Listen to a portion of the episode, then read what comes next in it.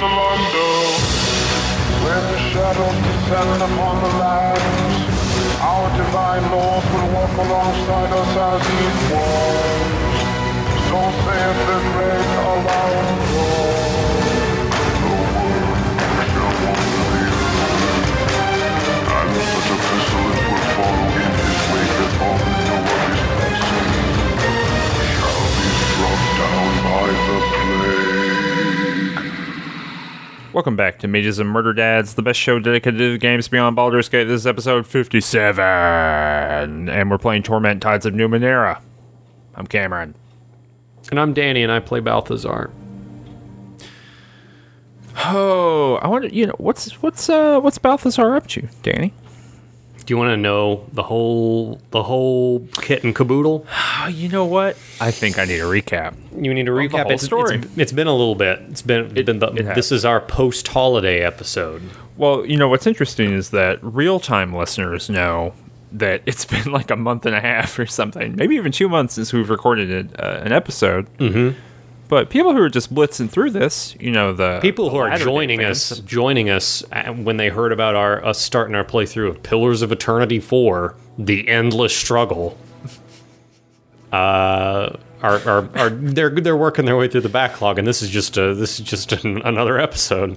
Pillars of Eternity Five. There's more gods, I guess. there's there's more gods, and we hate them.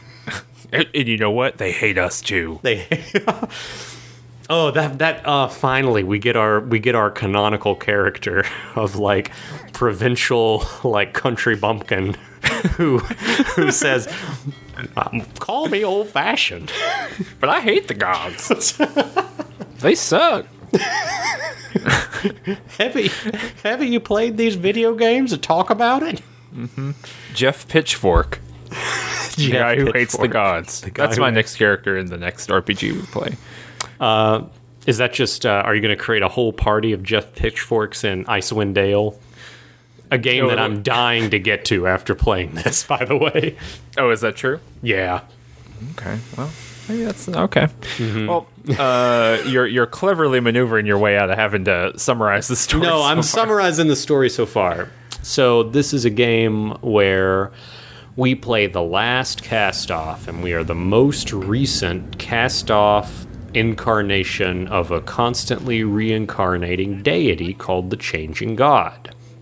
We have been thrown to oh, the ninth world this this place that this game takes place in, I suppose. And uh, we meet some folks, and I guess really interesting in terms of our big quest is we just want to fix our resonance chamber, which is the the the cantankerous machine that we fell to Earth on, and. Uh, and yeah, so we we met some folks and we're trying to figure out how to fix this. And eventually, somebody in town says, "Oh, you got to go to this special place. You got to go to the place where all the all the dead heroes are." And that's that's where where this episode begins.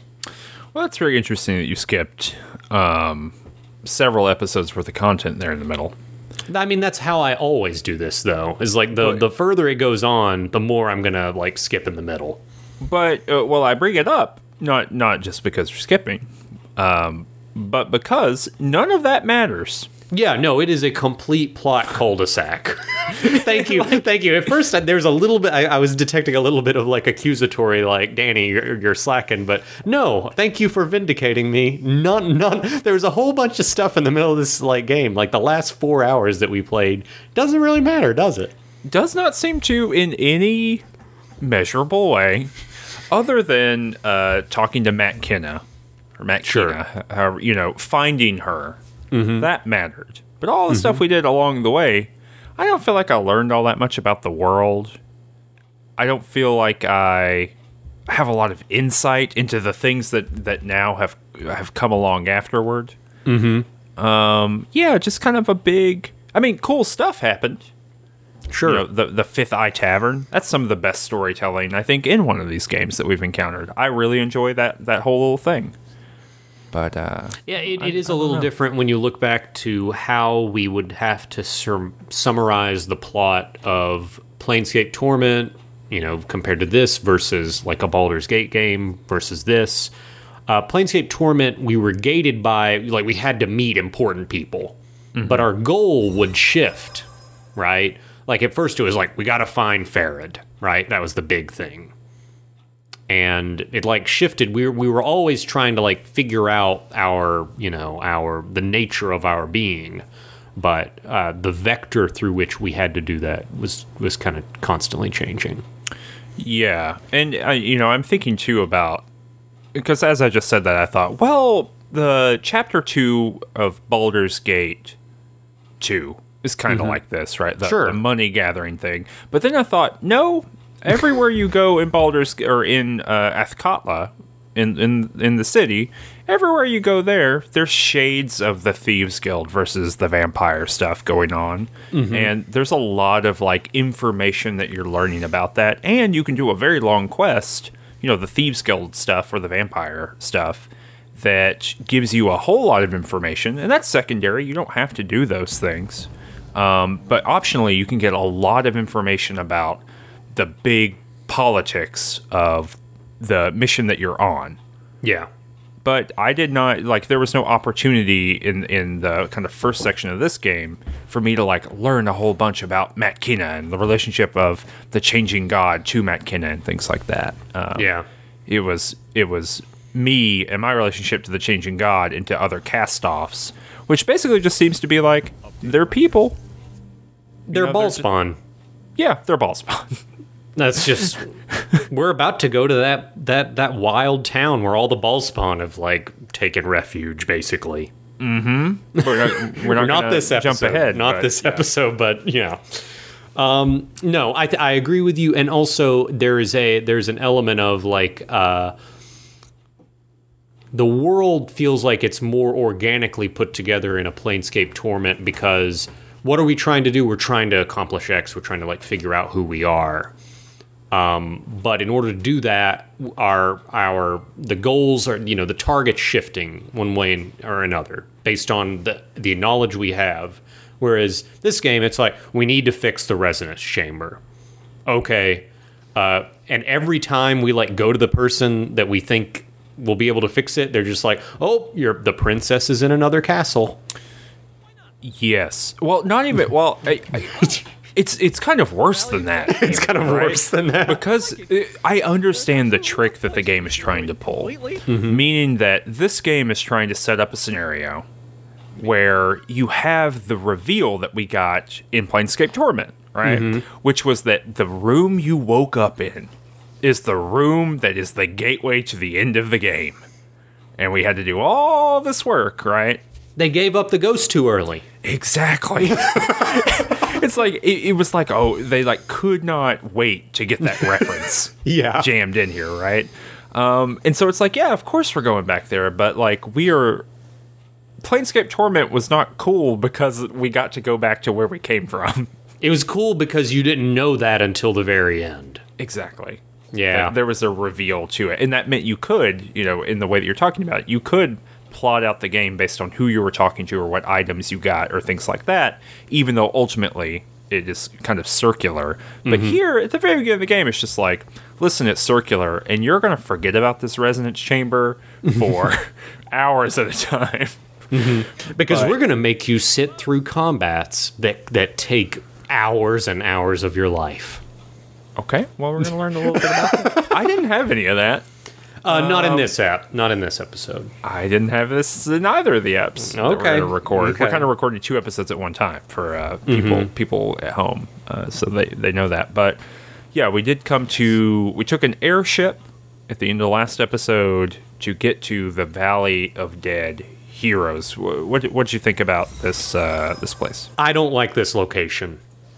On a visceral level, I don't like the Valley of Dead Heroes. I think that there is a lot to be said for balancing tropes and cliches with doing new interesting things with with you know uh, environmental design right? I think that there's uh, this game when it when it's doing well with environmental design and, and like the way these areas look it's doing great. I'll say that i think that um, i think that there are elements I've seen in in various levels that look really nice. But let me just say, the Valley of Dead Heroes has interesting little features in it, but it looks like a hodgepodge of nonsense. Like it looks like a bunch of random stuff thrown together. And it is very disorienting on that level. It does not like I remember like it was it was several weeks before I like booted the game up back up again. And I looked at this place and I had to like read my journal to figure out what this place represented because it just looks like nonsense. It looks like a billion different things. Am I like completely alone here? No, I think that's right. and I don't know why it's like this. well, and see when we when we had like uh, weird things that happened in Siege of Dragonspear or or Baldur's Gate 2, we were able to give the excuse, "Oh, these are just leftover these are just leftover assets from uh from uh Bo- Planescape Torment, right?" Mhm. We don't have that excuse in this game. It does that that they don't have that uh that level of uh of of excuse. yeah, so I, I I'm pulling up here a, a- an area map just to kind of describe it. So what it is is like it's it, it's like a big area that's built into a cliff. Mm-hmm. It has in the middle of it a giant skull, like Yeah. an animal skull. Yeah, it looked like a fe- feline, maybe. yeah, some sort of cat skull. Around that is like a big wall that's kind of a necropolis. It's got some big statues. Um, there's like a big lava flow coming from the left side of the screen. Yes. It's like surrounding the skull, and then there's like pipes that are piping it off the edge of the cliff. Um, you can go in the necropolis. There's all these like alcoves. There's just a big ass portal floating in the sky for no reason. You navigate this whole area by going into these weird like rift portals and going that are color coded. Yeah, it is. It's literal nonsense. It's so, uh, yeah, it's frustrating to me. It's frustrating to me, and it, and it's not because it's just nonsense. Like there, like look, when you first step outside the uh, resonance chamber thing, there's a lot of nonsense there too. But what frustrates me is that with the Valley of Dead Heroes, certain themes are supposed to be evoked here, right? Like this is this is a weird ninth world take on a on a tomb or you know or you know network of tombs like a this weird special sci-fi fantasy cemetery well, and th- and it's so hodgepodgey i don't even get that i have to read the journal to like figure out what this place is Yeah, I mean, uh, what's even I it's such a a weirdly blown opportunity, right? I was going to say wasted. I don't think it's wasted. I think it does maybe what it's trying to do, but it does not evoke the feelings that it's supposed to be evoking. Because what's what is like lore wise to me very cool about this is like that on one hand human beings know what this is for right? It's it's it has a necropolis there's tombs there's all that kind of stuff.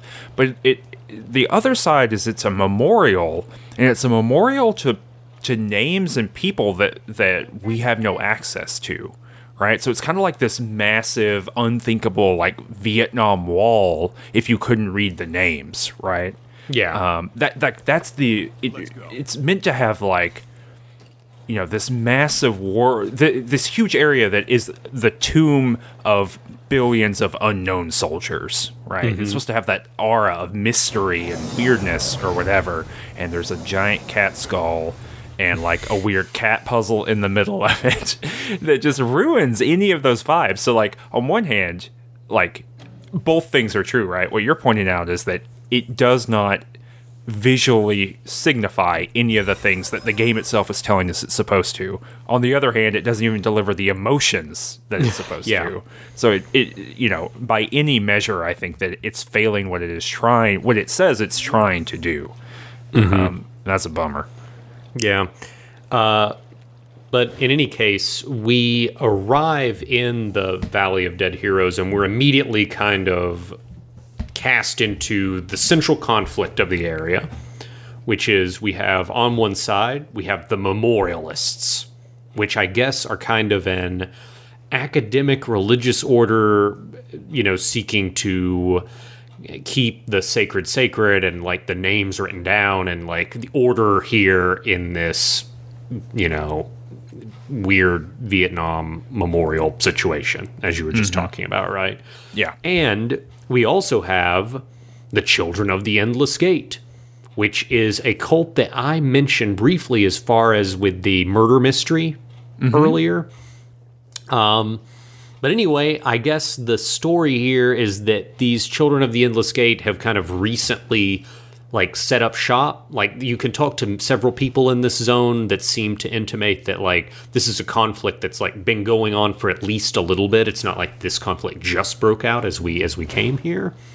Um and uh, I don't know, like, what was your sense of the timeline? Uh, of like how long they've been going and Yeah. things like that. I have no idea. I Yeah. like I it had to have like I I mean I guess I guess my assumption is like it can't be a hundred years. I'll tell you that right now. Based on exactly. yeah.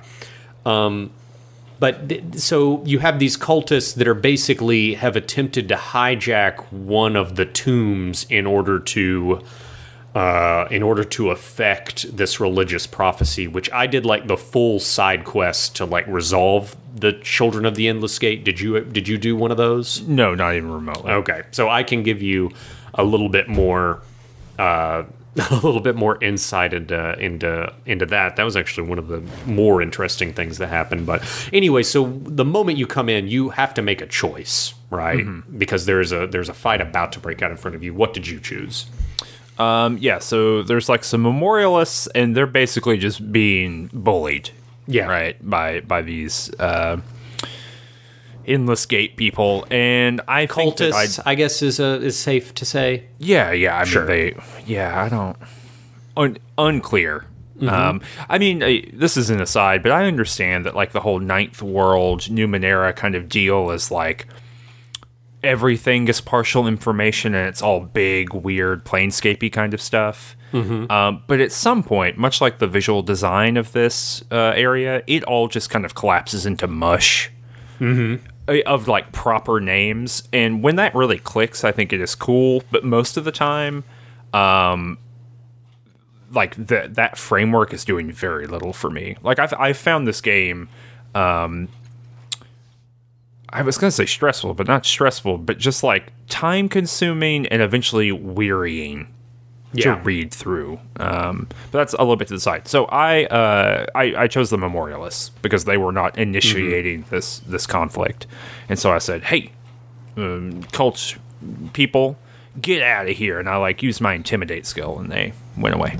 I did that too. I have like a bug that I have as an accessory that gives me extra intimidate skill or something like that. It's like a bug or a or a bracer. They're the exact same thing in this game. There's no Uh-huh. like reality doesn't matter. Like everything is just everything. That's kind of my feeling in this game. It could be a bracelet, it could be a bug. I don't know. Could be a sword, could be a could be a, a thought, could be like just a thought that you've had. You know, whatever. In any case, I intimidated those cultists too, and um, and there are a couple of these people, and they kind of point us. Gosh, it's it's such a lore dump when you first talk to these two memorialists because they like they tell you what the Valley of, the, of Dead Heroes is. Um, they kind of fill you in, and you you're coming here specifically to get to one particular uh, tomb, right? Like Yeah, you want you want access to your like the changing god or last cast off tomb, I guess. You are coming here to get the hell out of here as fast as possible. Yes. Like this is this is a this is a like speed bump on your heroic quest to like play this game. But mm-hmm. yeah, yeah, yeah, you were doing in very much a Planescape Torment kind of way. You were trying to find the Changing God's tomb in order to open the portal to Miel Avest, which is like the place where the cast-offs hang out. So they give you a bunch of that, and I figure, okay, well, I gotta, I gotta find here. I go to the center area with this cat. Is there a puzzle associated with this cat skull? Yeah, so there's a big cat skull, and there's like a statue of a cat kind of in the eyeball. Mm-hmm. And you got to do a puzzle in there. You didn't do that? No. Um, you do that puzzle for in order to figure out. Oh, I haven't my notes here. I, can, I don't remember why I did it. Uh, Well, you said it made no sense in, in the notes here. You say makes no sense. yeah. uh, it's about getting a name. So I had to. Well, we'll, we'll talk about it in just a minute. Okay. Uh, yeah, it's kind of in the middle of the next thing you do with the memorialists. So Well, in this central area, the Nycthotherodemon is roving around. Do you remember that guy? mm, no, I don't. No, it's the giant squid that's in the center of uh, of the, like the starting area that I set loose. Oh, he's not there for me because I didn't set him loose. Yeah, I set him loose and he's there. Oh, okay. Yeah, I was thinking. Oh, sorry, I was thinking of stuff that's actually in here to begin with. Well, what's So- he up to? He's just roving around with his syringe tentacles, just attacking everyone. Really? Yeah, he's real mean. you, you don't have to fight him, do you? You have to like it really constrains your movement in the area. You can't go above like the central uh you kind of have to go the long way around every time you want to get around the area because you can't go above the central plateau like platform thing. Well, that's a real. That's just a real kick in the the old tookus, isn't yeah, it? it's got like 180 hit points. You know, that is something that I mean, I'm sure you felt the pain of just a little bit, but I don't really know like what my combat skill should be. Mm-hmm. You know, there's nothing to measure your progress against in this game, which in some ways is really liberating. But sometimes, you know, when the game forces you into fights or things like that, I look at how many hit points, for example, that I have, and how many hit points everything else in the game has, and I think, oh, there might be something going on that's bad here. yeah. I might as opposed to uh, as opposed to Baldur's Gate, where w- every twenty minutes you were you were set against like a shadow evil version of your party, or like a party of six, you know, various classed hobgoblins, like well balanced, like equipped hobgoblins, and you were like constantly meeting the metric, right? yeah. Like hobgoblins are the measure of all things, and you were constantly being evaluated. And if you were found lacking, you know, you like you're not going to be surprised in Baldur's Gate when you find out that you suck at combat because you've known it. You've known it from the beginning. Yeah, you're you're gonna you're gonna feel that pain, and you go, oh, I guess I don't, I guess I don't fight these guys for a while, and you go and do something else. Yeah. right. Oh yeah, that's a wizard with a globe of invulnerability. Yeah. I'll do that later. Whereas, oh, yeah, whereas combat in this game is so obfuscated by like 50 layers of negative fetals. and and like the first five turns of combat are just various like enemies like targeting each other with like various positive and negative fetals, all of which have unique names. There aren't like keywords. It's right. It's Yes. it's- so it's just like, oh, Death's Gate. What does that mean? I don't know. I don't know what that means, but I guess it's something. And so, you remember at the end of Planescape Torment when I was talking about how cool I thought it was that there were those like Final Fantasy VII animations for all the high level spells. yeah, and I was like, it would be awesome if those were in Baldur's Gate, if they if those were like peppered throughout a game. I was mm-hmm. wrong. because mm. all of the Fettle kind of stuff in this game, they're not that elaborate, but the animation times are very long. And I hate yes, yeah. And it, it insult to injury that it's turn based, right? Yes. Like it's one thing if like the if the real time combat is like occasionally interrupted by like an animation. I feel like that is much easier to swallow than uh, oh it's your turn. It's already going to take like just slightly too long, just like 1.2 seconds between each turn. Have you noticed this about this game? Yeah. It's like every time somebody's turn ends, it's just like uncomfortably long between when the next turn begins because the camera's got to do a very smooth like cool shift between each character it's like everything's so polished you're just slip sliding away all the time Yeah. Um, it is torture. Um, but yeah, so there's a lot of like people running around here. So there was like the the guy with three heads. Did you see that guy? Yeah Did you talk? Did you do his quest line? I didn't do his quest line, but I chatted with him about how he had three heads. I talked to the guy with like a metal helmet, like a special adamantium helmet, just fused to his skull. Mm-hmm. He's the he's the merchant around here. He's just got dead like dead folks around him, like dead cultists. He's like, yeah, they don't bother me. I murder them all. I murder them. Uh, Interesting that the you know each of the companions in this game has their own kind of little quest line, mm-hmm. and uh, two of them you can kind of do stuff with here. Uh, the first one is Erritis, which is one of the cooler characters in this game or any game. Um, I, I've talked a little bit about him before, but he's the dude who's like just very excited about adventure. He's always talking about like wanting to to get on down the road and to fight bad guys. I mean, he's basically a parody of Minsc, right? Or uh, in the way that Minsc is like overzealous because uh, he is kind of a traditional fantasy hero. You know, he's almost this parody of a fantasy hero. Um, Erritis is the same way. You know, he's always trying to chop things apart and fight dudes or whatever.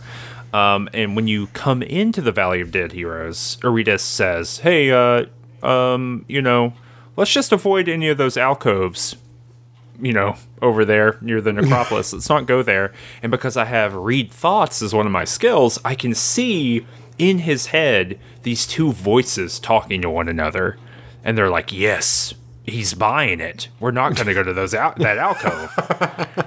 And so I was like, all right, well, we gotta go to that alcove.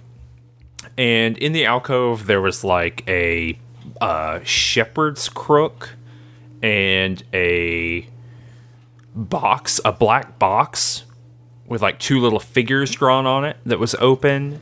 And there was like some sheep's wool or something like that. Hmm. Um, and Erritis like got real agitated. He, he got really angry, and I was like, "Listen, we, we came here because I can hear these. I can I can read your thoughts. I can see these weird things talking to each other. What's going on with that?" And he was like, "I don't know what you're talking about." And I said, "Well, you know, you have a big yellow glowing aura around your body, right?" And he was like, "I don't know what you're talking about." And he starts kind of like breaking down a little bit, having some some weird mental stuff going on. And then I got like a little ding in my head that was like, "Hmm, "You should go check out the the Mind Palace or whatever it's called, the Huh. Nexus." Uh huh. The labyrinth. The labyrinth. There we go. Um, no, it's the Nexus where all the heroes of the Storm heroes live. Yes.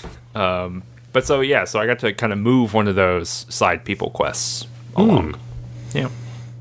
Interesting. Uh, there's also like a group of, I guess, fugitives from the endless war up in the uh, up in the north, uh, the northwest. Mm-hmm.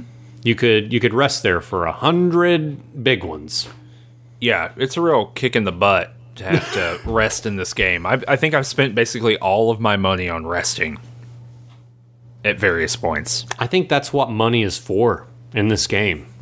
Well, theoretically, you could buy like Numenera and stuff, but I don't have enough money for that. You could buy the thing in the subtitle. Sure, I guess. Whatever. Yeah, you uh, well, all like artifacts in this game, they're actually they're called Numenera. Mm-hmm. So like your little bug thing. Yeah. Now, why are they tides of Numenera? I don't know. Does that Well, there make sense? I there are know. tides. and there are Numenera. So many of you you put them together. When you're here, you're family. you know, I don't No, no, it's it's it, this game is Outback Steakhouse. There's no rules. There's just right. Hmm. Did you did you talk to? I I thought those refugees were cool, but they did not. Like they had no information to give me about anything going on, uh, which I thought was kind of a bummer. It's interesting. you you cast them as refugees, and I, I cast them as deserters. I thought that they were like participants in the endless war, and they absconded, like they went AWOL. Oh yeah, I guess that's true. I guess they're not refugees. Um, You can't be a refugee if you're a persecutor. Well, who you know who's to say who's right? Mm. We're gonna learn a little bit about that in the next episode. Mm-hmm. You know, when, when no one's right, everybody's wrong. Mm. Um, did you talk to Barricale? Which one was Barricale? Barricale is uh, like someone who is a scout from the Endless War, who's trying to get to Miela Vest. Um, she's just walking around, and you talk to her, and she's like, "Yep, well, I came here to uh, go to Miela Vest and uh, portal was closed. You know anything about that? And I was like, no, I, I kind of don't. I don't know anything about that. And she said, well, I'm going to try to get over this stupid mountain to, to get there, I guess. Um, but uh, just letting you know, the sorrow is on the hunt. Bye. so it's just like, oh man, we gotta have an NPC with some exposition about the world state in here. Gotta throw that on there. But yeah. But Well, those are all secondary. Like, there's a bunch of secondary quests here, and I'll be honest, I did not do most of them. Um, I think it was the name of the person we'd meet at the very beginning is like Ronos, uh, Okay. Kai Soul. Um, and I'm gonna I'm only referencing it here because I'm gonna be referencing him later, like a, a, a couple things after after this side quest. But I think that we both like kind of after you look in the valley, you got to go in the necropolis itself, um, Yeah. which is where all the tombs are, and we immediately see some just real rude behavior in here. Yes. So the cultists have a bunch of the memorialists held hostage. Yes. And the reason they're doing that is that basically the necropolis is like, you know, th- there are thousands of tombs, and even to- who knows more, right? yes, yeah, it, I think we get access to four numbers or three numbers to like. Oh, we get access to like uh, upwards of six. Oh, oh, okay. There, Well, there so are a yes. couple for bonus quests. Yeah. Gotcha. Um, but yes, there's a lot of different. Uh, I'm just saying like the maximum digits. So there's like. Oh yeah, yeah, yeah, yeah, yeah. There, yeah. It's like a what do you call it? Like a you know, like a lock that you would use. What's that called? Combination lock. Mm-hmm. Um, and so the idea is the cultists want to find one particular tomb, but they don't know where it is. Um, and so they're trying to hold these memorialists um, hostage to get that information from them. Um, I solved this. I was trying to think about that cat quest earlier.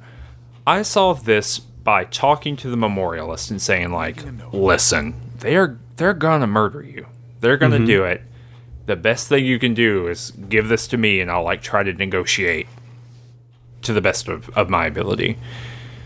And they didn't want to share that information with me, and she told me if I could figure out the name of the gosh, I don't even remember now. A particular name, maybe of the first memorialist or something like that, that I could Yeah. do it It was of a prince, if I recall. of a prince. Um, anyway, and I just had to like run around and do all kinds of stuff, and it eventually ended up, up with me talking to all the memorialists and then going and clicking on that cat, the cat statue in the middle of the thing, and answering some riddles based on the information I got from those people. And in its description, in the way it asked the questions, the prince was in the final question. So I was able to take that information back to the memorialist and give the cultists the information. And then I let the cultists sacrifice the memorialists to their evil dark god. Why'd you do that? I just didn't care anymore. Mm-hmm. I was just seeing what would happen. I because I remembered doing the quest back when I played this game the 1st time, and I think I did it like the the best possible way. You know, like um, took the good path, and I was just interested in seeing what else happened. I tried to persuade the cultists to let the memorialists go. I also talked to the memorialists, and they would not. They did not trust me with the information, and I figured if they didn't trust me with they didn't trust me with the information because I was still like on the fence, right? So I figured what I have to do is I have to give them a clear sign that I am on their side. So I tried to like persuade or intimidate the cultists into letting them go, but that didn't work. So I like went into combat a couple times to try to like oh to try to um, beat these cultists um, but it's there's like five of them so at that point you're at like a nine person combat um, and it takes a long time and i reloaded like twice um, and eventually i like the protagonist dies 1st and when i went back i was able to kill the head cultist before the the protagonist died the last cast off died um, and when I came back, everybody, all the cultists was like, "Oh snap, we're gonna run away." So that worked. So if all else fails, just like fight and try to kill the top guy. And maybe if the last cast off dies and you come back, because that's a thing you can do. Everybody else will be really afraid because you. Yeah, why can we do that? Do you know? Uh, all the cast-offs are immortal. Not all of them though, because the ones in the Fifth Eye weren't immortal. They some of them died. Is that true? Yeah, the- remember the one guy died. He was a holographic projection because he got exploded by Cthulhu or whatever. Maybe that was extenuating circumstances. I think that might have been super death. yeah. That was like that wasn't just vanilla death. That was like French vanilla death. I guess the, I guess maybe a problem here is I've not seen any other cast-offs die to prove this to me.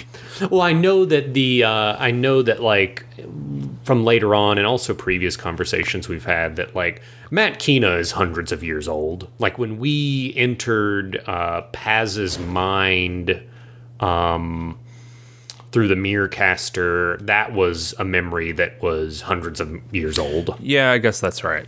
Yeah, The defeat by the Sand Knights. yeah, the Sand Knights. That's correct. Yeah, Boy. you're right. You're right. Mhm. I guess so. Yeah, Yeah, I wish there was just maybe more because we keep getting all these examples of deep time. You know, of like uh, the the genocide or whatever that guy's name was, yeah. and like the cast-offs were. I guess some of them were around for that, but not all of them, and it you know kind of unclear. But, I think the weird thing is that before you're a cast off, you are mortal. Right? Mm, no, you're just the changing god. Well, I know, but the changing god is like actually mortal because the changing god has to go through all these husks. I think he just gets rid of you when he's tired of you, not because he's gonna die. Not because it has to. I don't know. There has to be some necessity to it, right? That was my my understanding is that like it- you the changing god must the changing god must go through these manifestations. So it's actually No, because there's a, a discussion uh, later where there's a, kind of a metaphysics of what the changing god is up to that's floated, which is saying that each body is an improved body. Um, that the changing god is just constantly creating new bodies in order to make better ones. Um, and so it's not a necessity; it's just uh, an option. I don't know. I don't know either. Okay, unclear. Yeah, I don't know Um, why this would be like, uh, from a writerly perspective, why you would choose to make this unclear. Sure. You know, but anyway, Uh, but eventually, one way or the other, we are able to secure this four digit code. And with this four digit code, we are able to go to, I guess, the last cast off's tomb, a la Planescape Torment. Like, what? That was about a third of the way, halfway through the game, I would say. uh, yeah, maybe a little bit before that. Um, Yeah. Did you know how to find the last cast-offs thing? Like the this tomb code? Yeah.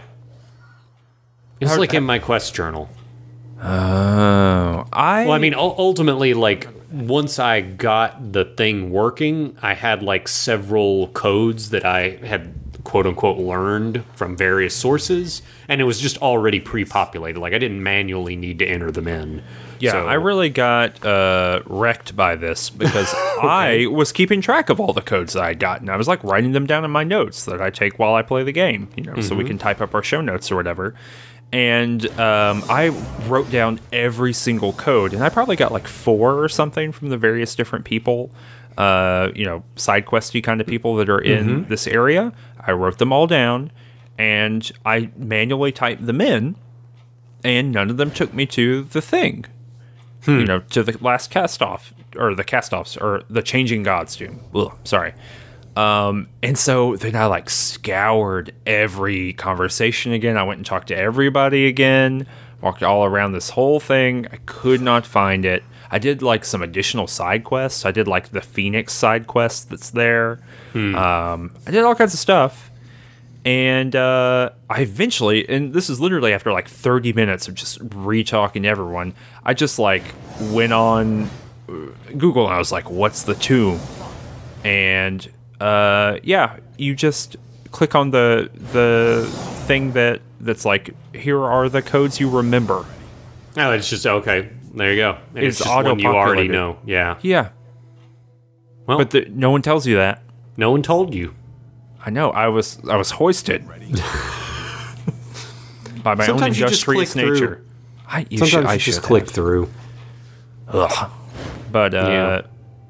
But yeah, I did find another tomb where they kind of moved another party member quest forward. Uh, Callistege, who you know, if you remember from a couple episodes ago, we talked about how she's shattered kind of across dimensions. And she's always got these kind of ghostly sisters, she calls them, who are alternate reality versions of herself. Um, and she found this kind of harp thing that allowed her to harmonize some frequency stuff and discover some more stuff about her shatteredness, which is cool. Hmm. Yep.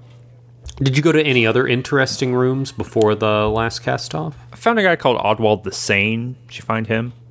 Yeah, I remember him. He's like a he. You, you can buy stuff from him. Yeah. Yep. that's it. Um, Did you go to the gateway of the Children of the Endless Gate? I remembered from the last time I played this game that that was. Uh, I just remembered it being. I remember not enjoying it. Maybe uh, I'll say that. I didn't remember why, and I just thought, I bet there's a big fight down there, and so I, I, so I just didn't go. Uh, and I went right to my normal gate, and I whipped right through that thing and went on to the next part of the game. Well, the memorialist that you save at the entrance to the necropolis uh, asks that you, you know, fix this cultist problem once and for all. That you find, you know, defeat them. Mm-hmm. Um, and you're able to go to this particular tomb where there is just an open gate to what could only be described as like some hell realm. Right? There are three cultists there when you arrive, and they're like, "Oh, it's ready. We're ready to go. Let's do it." And they just like jump into the portal, and it's just like the whole room's covered in blood. so when you tr- when you go and activate the portal, the game says, "Hey, if you go here, you ain't coming back. It's going to be rough." So I went in naturally, Sure. and first thing you see is like it looks like a, a, a bed sheet like it's blackness and like a path that's just floating in the blackness right? Mm-hmm. first thing you see is like a, a, a brownish gray bed sheet just floating in the wind. And you go up to it and it's like it's just all flesh and there's just faces on it. And they're all just like screaming and moaning because they're in horrible pain and they say, "Hey, what?" Like some of them are begging you to strike it down and smite them and like get rid of them, and others are like, "Don't do it. You'll only make you'll only make him stronger." They don't really say who him is, but like they mm-hmm. say the Lord or whatever. So I smite it. And then when I do that, there's like a, a path hidden behind it, and you're able to go on the path. And you can do this four more times. Basically, the layout of this level, I did not see the full layout, but I can I got I got the picture. Is imagine like a big S that you mm-hmm. eventually get to your like your destination, but you can take a line through the S, like a dollar sign, like the line hmm. through the dollar sign, to like get there quickly. But at every intersection, you have to kill another flesh bed sheet and every time they talk about how you're making the Lord stronger. And, And- you're every time they're telling you this, you're just smiting that thing out of your way. Absolutely. Okay. Because otherwise, I think that you have to like get into a fight at every like S curve. Ah. So I'm taking the shortcut. okay. Um, in any case, uh, there is a uh, there. I, I I get to the end and I meet the uh, the cultist that ran away from like the gosh second third episode the the the murder mystery the one that got away that was actually guilty of the murders. Oh yeah. She's just hanging out. And she's like, "Yeah, it kind of sucks here, but you know, you take what you could get." I swear to God, that is the tone of the conversation. she's like, "Yeah, I had to come here, but you know, it's it's whatever." Yeah. If you if you're behind the flesh the flesh billowing blanket, looks okay. They can't see you. They don't talk to you. Uh, but anyway, there's this person named Inafir here, who I gather is like the lord of this endless horror. And uh, I do that, and I'm, I'm here in the endless gate, and I, I talk to him, and he and he's kind of like a very Pharod type character. Okay. He's just kind of like a very gross, sickly, old man that um, that is uh, mean and, and very uh, I don't know. He, he says a lot of puzzles. He talks in a lot of nonsense. And anyway, at the very end of the conversation, this is where it gets interesting. He says, "Okay, but before I, I do anything or I like answer any of your questions, you have to answer uh, some questions of mine. I'm going to tell you about a dream I had, and I want you to interpret the dream." So I say, "Okay, I'll interpret your dream." And it's weird. It's like a bunch of abstract imagery of like you know figures eating other figures, like a figure eating a child, and then like a you know waves of blood, or you know all this typical stuff, like real nihilistic, sad, bad, mad stuff. Mm-hmm. And I like answer the best I can for like any of it. And I was like, oh, well, that's your guilt for you know not fucking helping me, you know, like like that stuff.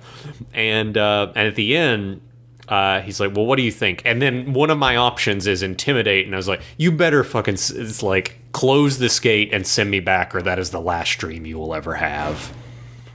And I put all of my pips into it, and it was fifty percent. and I got a critical success, and he did that. Wow. He was like, all right, I'm closing Yeah. up this hellgate. You taught me. yep. You taught me. You you threatened me. Huh. I guess like that's the this is the thing, right? Um I understand what a threat means in Baldur's Gate because I saw threats get played out in violence, in the violence of the way that game works. Everything feels so abstracted. All of the characters feel barely even material, you know, corporal. Yeah. I like I don't even know what that means. Like why? Why would this godlike being because when I get into combat it sucks. Like Nick Therodemon like murders the hell out of me. Yeah.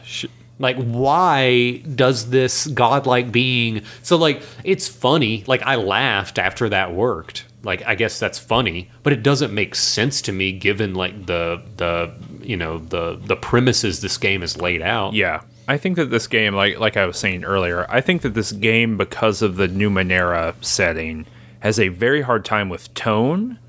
And I think that mm-hmm. every care every NPC I'm trying to think of any that st- that stand out. Maybe the guy who is like the mayor of the of the undergrowth or whatever it was called. Mm-hmm, Boss Hog. Yes. I think he might be the only character who isn't a party member who has a different tone. Everyone mm-hmm. else is written with the exact same voice of like lofty pseudo metaphysics to them.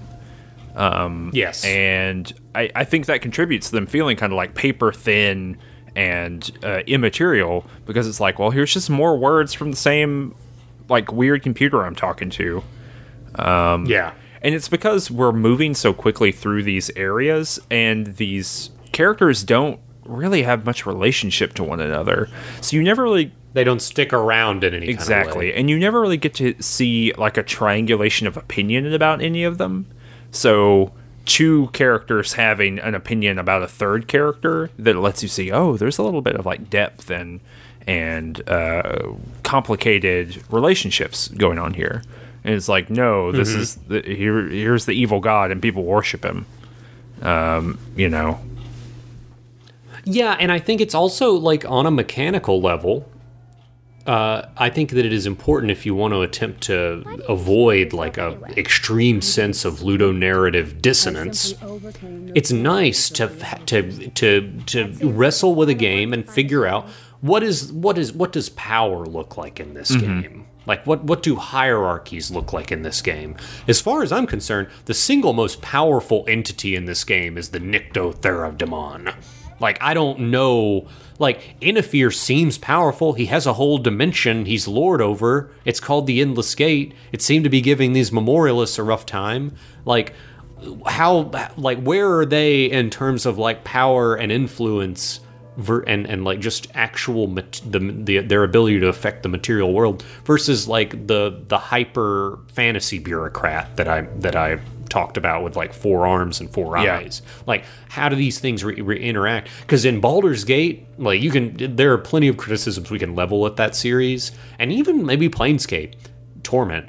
I, I felt like I understood the way hierarchies worked in those games. Yeah. Right. The different the different orders of, of wizards or, or the, the harpers or what have you.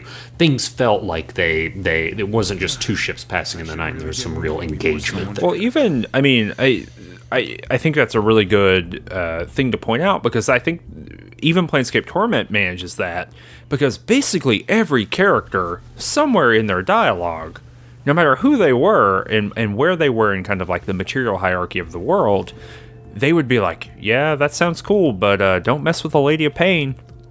You don't want to get her attention." Yes. you know, whether it's Pharod or, uh, you know, the weird clergy guy or the lawyer or Fall from Grace, all those characters, there's this implicit thing of like, well, there's there's a boss of this whole place, and we don't mess with her. Um, And even that kind of thing is, is beneficial. And I guess theoretically in this game, that could be the changing god, except the whole thing is that people hate him and think you can do bad stuff to him. You know, he's Sure. fair game. Um, So, yeah. Anyway, but I didn't do that quest Yeah. line. Uh, anyway, that's how it happens. I close I close the damn gate, and once you close the damn gate, uh, once I close the damn gate, I just walk through the uh, the the portal in the in the changing gods tomb. Was there anything? Was there like a like a mic drop in the in the changing gods room that I missed? I don't think there was. I don't think there was like a. I don't. Was there a uh, was there a Gorion's chest with a note? there was there, there. was this implication i forget the exact uh, stuff but you have to look at a couple um, paintings and then interpret those paintings in order to get through the gate. Um, that was kind of interesting but no there was no there was no and by the way you were Bhaalspawn the whole time uh, moment. Um, there was no like and by the way there's several different types of you who have all been alive and uh, poisoning your journey through life. That didn't happen either. Yeah. mm-hmm. Well yep so i walked through that portal and got to Miela Vest and uh, that's where our next episode is going to pick up. That's that's the uh, that's the next one. Thanks so much for joining us. Any any shout outs that we append to the end of the episode? Oh, you got uh, uh, follow us on Twitter, twitter.com slash ranged touch uh, to uh, get some Twitter updates from us. We've been streaming a little bit more regularly now. Um, or just just more often uh, than we have previously. Uh, so you can you can get up to the date information on that. Twitch.tv slash range touch. If you haven't subscribed to us yet, and you are for some reason listening to the middle episode of um, this series, uh, you should do that. Uh, hit that thing and hit that little bell button to get all the alarms or whatever. I don't really know how YouTube works, but you can do that. Uh, if you enjoyed this episode, tell people about it. Uh, the best thing for us is always word of mouth, and so telling people about the episodes that you liked and, and about the video content you liked always helps us out. If you're watching the video, you can go down to the description here and you can find the podcast. If you are listening to the podcast version of Mages and Murder Dads, you can do vice versa to find the video. Um, this season's theme is done by Chris Hunt. Uh, you can find out more information about him down in the description below. If you really, really like this and you got all the way to the end of this uh, long series of plugs I just gave you, you can support us on Patreon at Patreon. Uh, well, just find it. It's in the description down there. Uh, and if you if you Yeah. want to talk about this episode, uh, you can come to our Discord, which is also down in the description. You can click that link, um, and you can come right in and start talking about how much you like death cults. God, you can talk about anything. There's there's so many uh, sub channels, and we only moderate half of them. Well, I moderate all of them except for the Nintendo Switch. that is truly. I have it turned off. I don't see it. Anything could be going on in there. I don't know about it. Okay, I should probably. You should probably you should you should be the moderator for that. Mm-hmm. Okay. Well, fun. Well, uh, thanks for joining us, everybody, and uh, ciao.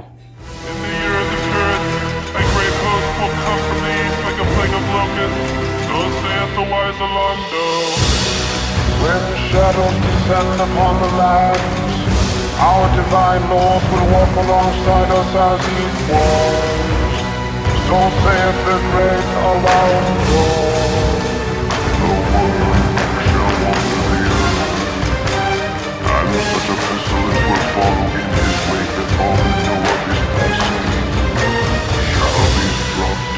I've appeared.